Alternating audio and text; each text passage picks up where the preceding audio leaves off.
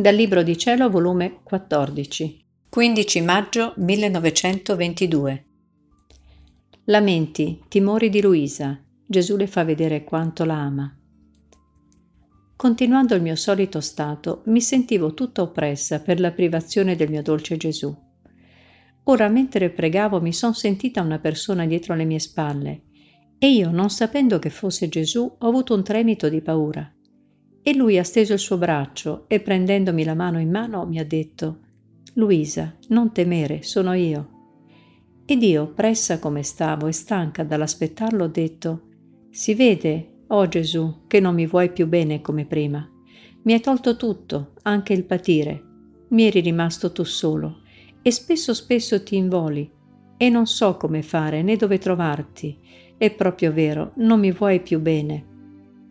E Gesù, prendendo un aspetto dignitoso da far temere, ha soggiunto. Tu mi offendi col dirmi che non ti voglio più bene come prima. Badaci bene, che il solo sospetto che non t'amassi è per me il più grande affronto. Come non ti amo? Come non ti amo? Sicché tieni per un non nulla tutte le grazie che ti sto facendo. Io sono restata confusa e tremavo davvero nel vedere l'aspetto severo di Gesù e nel fondo del mio cuore imploravo perdono, pietà. E lui, mitigandosi, promettimi di non dirmelo più, e per farti vedere che ti amo, voglio farti patire facendoti parte delle mie pene.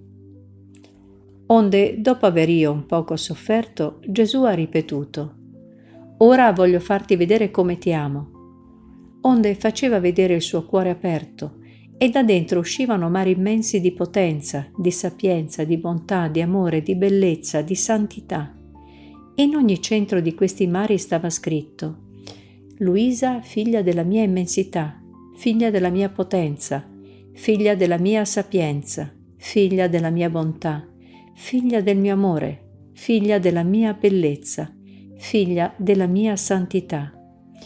Io quanto più vedevo, tanto più restavo confusa e Gesù, hai visto quanto ti amo? E come non solo nel mio cuore, ma in tutti i miei attributi porto scritto il tuo nome.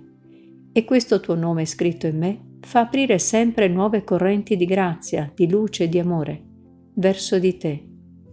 Eppure dici che non ti amo. Come puoi sospettarlo? Lo sa solo Gesù come sono rimasta schiacciata, pensando che avevo offeso il mio Gesù, e poi alla sua presenza, Oh Dio, che pena, quanto è brutta la colpa.